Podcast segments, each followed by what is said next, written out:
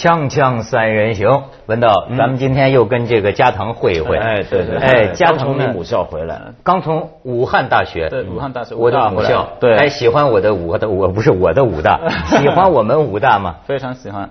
呃，喜欢什么？呃，校园校园非常的美丽，是吧？而且我还跑了珞珈山，珞珈山珞珈山跑步，然后还走了一下樱花大道。樱花大道应该，提提到武大，肯定樱花嘛。没错。你知道那樱花谁种的吗？日本。日 日军，当年日军曾经在那儿对，啊所以。就是说，这个樱花大道呢，也是可以见证着这个什么日本军国主义的什么，我也看到有点难过。但不管怎么说，日本和武大的樱花是有渊源的，是嗯所以就是说那那那那条路很好，而且武大的学生都很热情，嗯那武大的什么那个电视台啊，他们都过来一块儿聊聊很多话题。我觉得不是有一个，我听说一耳朵，好像日本首相，就那新首相长得有点像那个相声演员施胜杰的那个，叫什么名儿呢？野田野野田嗯野田首相，听说啊，要在南京大屠杀那个纪念日那一天嗯访问，十二十三号是吧？是吧？访问中国，对吧？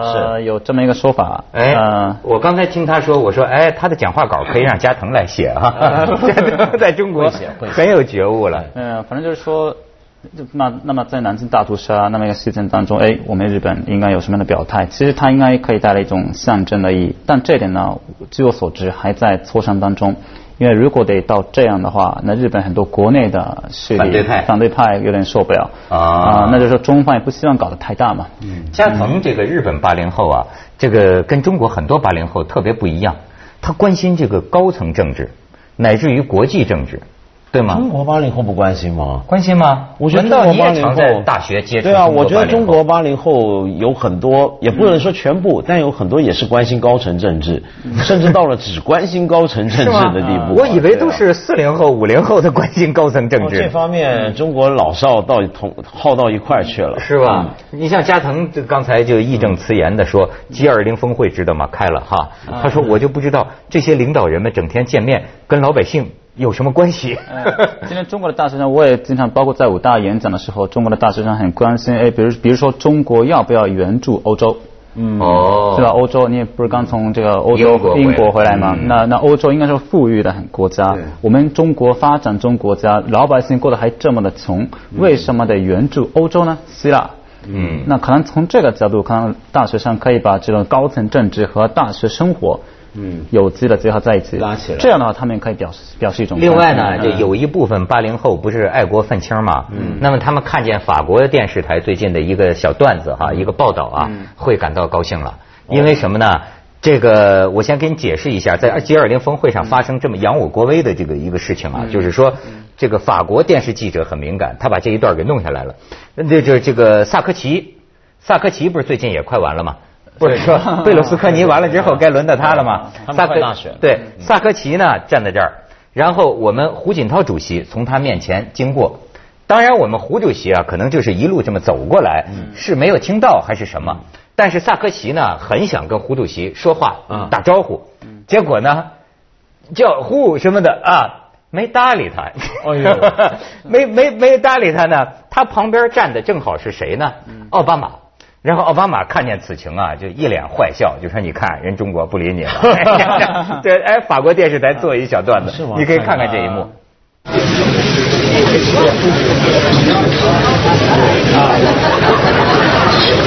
Est-ce qu'on peut revoir le vent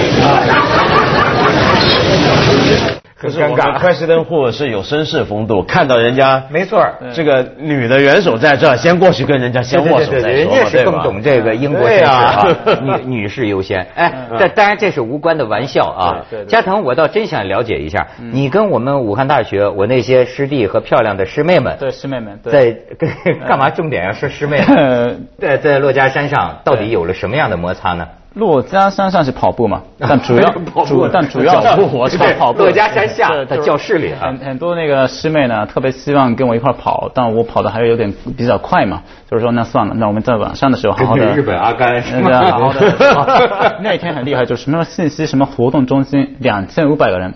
哦两千五百个人进到那个场地，哦然后还是挺好的。武大的同学们非常关心，比如怎么学外语啊，这就是说我们呢过日子会好吗？是吧？包括就是说您怎么看这个中国大学生的这种困惑的状态？是不是全世界的大学生都像我们这样的非常困惑于找房子、找对象、找工作呢？嗯，我说这三找嘛，找工作、找房、找工房子、找对象、找工作、找工作，啊他们都困惑在这个地方。所以就说他们很好，就是说特别认真的关心自己的问题。其实日本的大学生已经不用操心这个事情。都解决了吗？啊、不能说解决，问题是什么是解决？比如说我二十七岁，今年我的啊周围没有一个已经买到房子的，嗯，找到对找到对象的有，找到工作的也有，但是我们不用操心那种房子怎么着，这点给我们的不是一个大问题不。是一个问题。嗯但这些问题到中国之后的话，变成一个问题，非常令人操心的问题。对那从这个角度来说，哎，看到高层政治，哎，中国我们过日子这么穷，那但另一方面说中国政府不差钱，哎，很有落差感。啊，有落差感。落差感，哎我们很受苦，很纠结。嗯。所以就是说，他们对我的提问主要是，那我们怎么摆脱这种纠结？我不知道这个你有什么对，哎，问到这对个大学大学生跟你都问什么呢？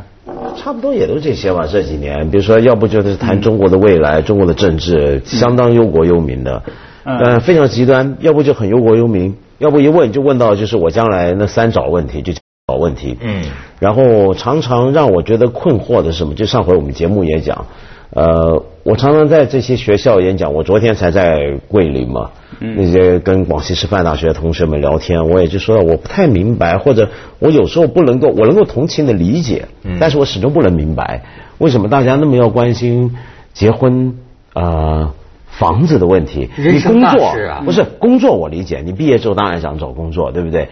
但是比如说房子为什么不能够等呢？就比如说，如果三十岁有房子，那怎么样呢？那结婚有那么赶吗？二十多岁就要找到对象吗？那后来我就发现啊，这里面其实有一些不太好的事情，就是说我们中国的这个社会啊，我们太容易从短短几年的历史经验总结一个规律，告诉大家说，我们必须毕业之后要想办法弄一个房子，要结婚，要怎么样怎么样。但是这个所谓的必须，就像我过去讲的，是来自于过去短短几年的中国社会的经验而已。你六年前的时候，比如说就你那一代吧，你那一代大学毕业生，你们那时候想过要买房子吗？恐怕没有，没有，也很少。这去了单位，单位给宿舍嘛。对，好，你想想看，你那时候是二十年前吧？对，二十年前的时候，中国的房子是单位发的。嗯嗯呃，二十年后，今天是大半自己买或自己租的。也就是说，我们中国只不过二十年就经历了这么大的变化。那你怎么能够从几年的经验总结出未来我一辈子该怎么做呢？嗯，这个是不可靠的嘛，这种推理。那但这是一个问题，但我觉得更大的问题在哪？就我发现现在你说那个三找问题是个集体焦虑。对这个集体焦虑，焦虑有时候是传染的。对，没错。就你身边的人都在说这些，是是是也许你本来不觉得这是个多大的事儿，你就觉得听着听着就觉得是个事儿了。它变成个集体话题、集体焦虑。然后呢，每个人也没有仔细静下来想一想这个问题到底有多严重，或许我是不是应该要走这样的路。然后这就看到另一个更深的事情，是我们中国的学生啊，常常被指向要走同一条路。对，大家都要你知道，就是对前一阵儿有一个到我那儿帮我装电脑的一个小孩儿啊，很帅，大高个儿长得很很白啊，就是，哎，我就跟他讲，他就说啊，找对象我都不想了。他说现在我们这个八零后啊，他说这个女孩儿啊，其实都现实的很。他说女孩最现实。我说你这么帅。你难道没有男没没没有女朋友吗？没有女朋友也有男朋友。然后他说嗯，他说，哎呀，他们都很现实的，你就是帅，跟你玩玩可以。嗯。真要说结婚，呃，人家这个跟我们同龄的女孩她她不会找我找大叔嘛，对。找大叔，没错。我又听见一个，就是那天一个时装设计师跟我讲，他说现在很多八零后的女孩喜欢跟他交往，说还是大叔最靠谱。嗯。大叔对吧？让你一下子就不用住呃住房了，而且大叔比你们八零后说实在话，他还体贴一些。对对吧？而这个这个更愿意为了女孩折腰，是吧？我一直认为啊，这个我跟国家领导人的想法总是一样的，都想到一块儿咱们 不是，咱们国家领导人经常说的一个问题，我认为很多人没有认真体会这个里边的甘苦。嗯就中国很多问题啊，是人口太拥挤。你且别说别的，他这个人呐太挤了。嗯你看看春运挤火车，任何事情，你比如说啊，我就说太挤了之后，你看就发生什么一个问题？行啊，你跟这女孩说咱不要房子或者不要这个，我就说大叔还一大堆呢。中国先富起来的这些个人，嗯他们可以给漂亮女孩很多更好的选择。嗯你在这种情况下，你说你是八零后，你说你潜力股，潜力股，哎，今天这社会等你吗？等你嘛？大叔没什么缺点呢，岁数大点儿还早死呢，对吗？那这这，咱们先去下广告，加等锵锵三人行广告之后见。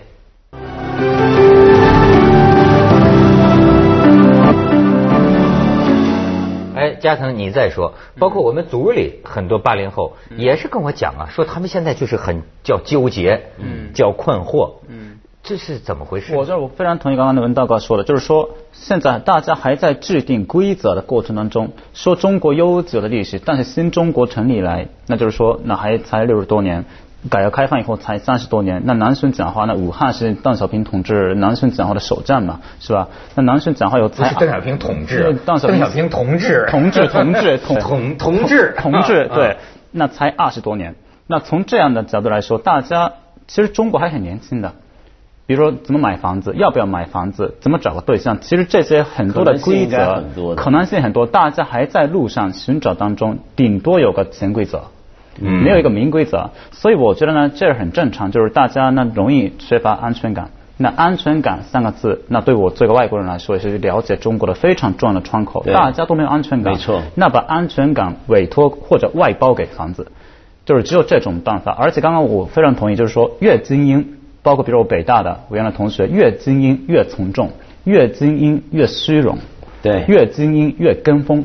哎呦，我我这是我所看到的一个一个有我有体会的，而且我我完全同意。我这几天跟几个朋友，我们是一帮人，陈丹青啊，我们几个一起去广西的嘛。我们有个观察就是，中国现在是越是重重点的精英大学，嗯北大、清华、复旦这些学校，学生们跟你聊的事儿是越俗气的，是越世俗的，越是回到自己身上的。哦，反而远一点呢，二三线的地方的学生呢，哎，可能会想一些比较宏大点的，嗯呃，抽象点的，是做梦一点的事情。忧国忧民一些的，对，我觉得这是为什么呢？这大概是因为精英大学的学生啊，对他来讲，他已经走上了一条他觉得一个快车道，嗯他的所有的问题都集中在眼前了。嗯但是对很多二三线的学生来讲呢，他的前面也许不是那么的明亮。嗯那么这时候他反正不那么明亮，他反而做梦的空间反而更大，看的东西更广。但是这就很惨。如果说中国最精英的头脑啊，都是想着自己眼前那一块地怎么办，而且都有这种集体焦虑，都要走同一条轨道，那就很惨。我常常遇到第二个问题啊，在学校里面就能够说明刚才我们说那个情况。我刚刚不是说他们常常想事想事情的时候想到就是。呃，好像整个中国未来就只有一条道路，所以他想的问题不是还有什么选择，而是我如何做好这个选择，对不对？他不是想除了买房子我还能干嘛，他想的是我如何买到第一个房子。那么为什么会有这个想法呢？我从常常遇到第二个问题去看得到，我去哪，几乎去哪里，任何这种沙龙讲座都会有学生说。哎呀，什么什么老师啊，你能不能正确的引导我们应该怎么样去面对人生什么什么？正确的读书的方法，正确的什么什么态度？对我从没见过一个地方的年轻人一天到晚就想着你告诉他、引导他什么叫正确的。太对了，对吧？嗯全世界，你日本、香港和我们到处地方，年轻人都是最讨厌你跟我讲嗯什么叫对啊？什么叫正确？他，什么叫引导？好像我们都是迷失羔羊，就等你们这帮大叔来引导我们，告诉我正确的路，这这不是有病吗？哎，我从中是为什么从？中看到，我这首先，今天年轻人，当然国家正在转型当中，他们就是说受到祖国快速的转型和多种文化的冲击的一个转折的一代嘛，所以他们的受害者意识特别浓，受害者意识，而缺乏的是当事者意识。对，当总是指望政府、指望媒体、指望公知能不能给我们正确的引导。对，啊。但但是你看，你这是你的人生啊，你的人生是你你能不能自我一点？我的青春我做主嘛，对啊，我的青春我做主。嗯对通常做主范围在于他买什么牌子的衣服。对对对，就是说我的，比如同同学北大清华的，就是已经已经找到很好的工作了，什么这个美国的高高薪的投资银行什么的，他们现在已经不看书了。我刚刚非常同意你是你说的，他们只关心自己的小事儿，他们已经不看书了，他只看时尚杂志。嗯，而那些地方的，我包括我去武大的时候，大家都在看的是那种时政杂志，就是说那些意思呢？啊，远离政治中心的，对反而是关心天下，关心时政。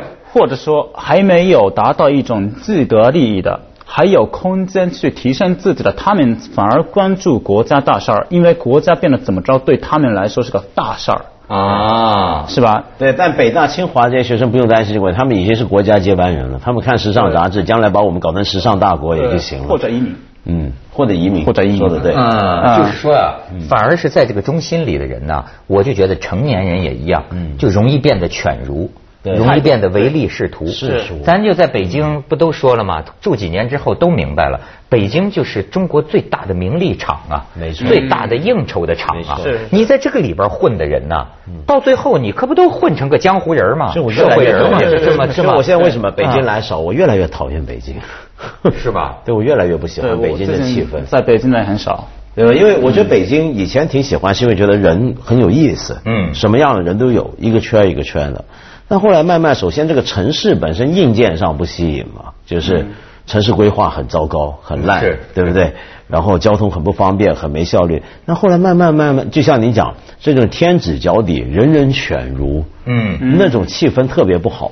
那你说，你如果说真的是帝都的人啊，都有这种犬儒气啊，我们还跟以前不一样。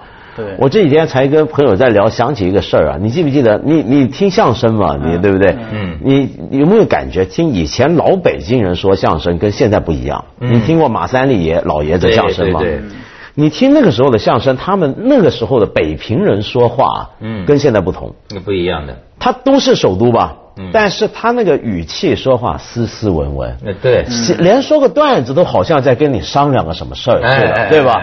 哎但现在不是，现在一方面我们很犬儒，同时说话很牛气，嗯，没错。对吧？这好奇怪，我觉得。很多在北京啊，有很多膨胀的，你知道吗？那家伙膨胀起来，敢冒充自己是领导人的孙子，是吧？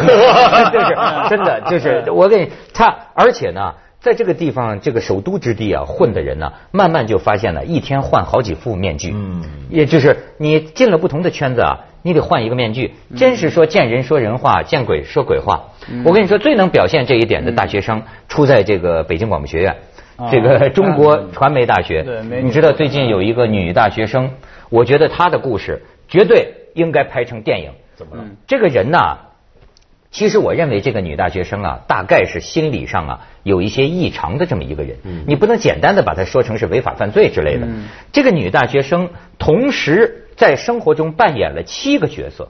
啊，你知道吗？他在网上跟一个铁路警察聊天儿然后呢就跟铁路警察说。说我爸是什么省公安厅的副厅长，我舅舅是什么铁道部的，或者就跟他吹啊。然后呢，铁路警察呢就也跟他倾诉衷肠。铁路警察说我婚姻呢不幸福，我我想离婚，跟你好，就这么来聊。好，就有一天铁路警察去北京广就是中国传媒大学找他去了，找他去了。然后他说呢，好。我不见你啊，我让我表妹去见你。嗯，实际上他他就是就是他表妹，他就是以一个名字啊，只跟他铁路警察在网上聊，真到见到人呢，他冒充的是他表妹，然后呢，跟这个铁路警察还发生了性关系，然后回到网上又责备这个铁路警察，你怎么跟我？你不是说喜欢我吗？你怎么跟我表妹发生了性关系呢？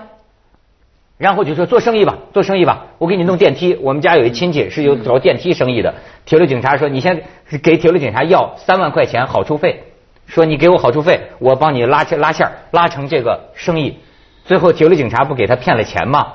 最后这才发现，他一个人分在生活中啊很复杂这故事，他反正他分别饰演七个角色。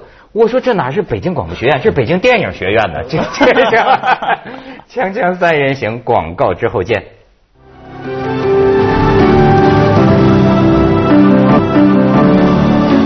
哎，咱们更正一下啊，刚才不是说骗了铁铁铁路警察三万多，骗了铁路警察三十多万。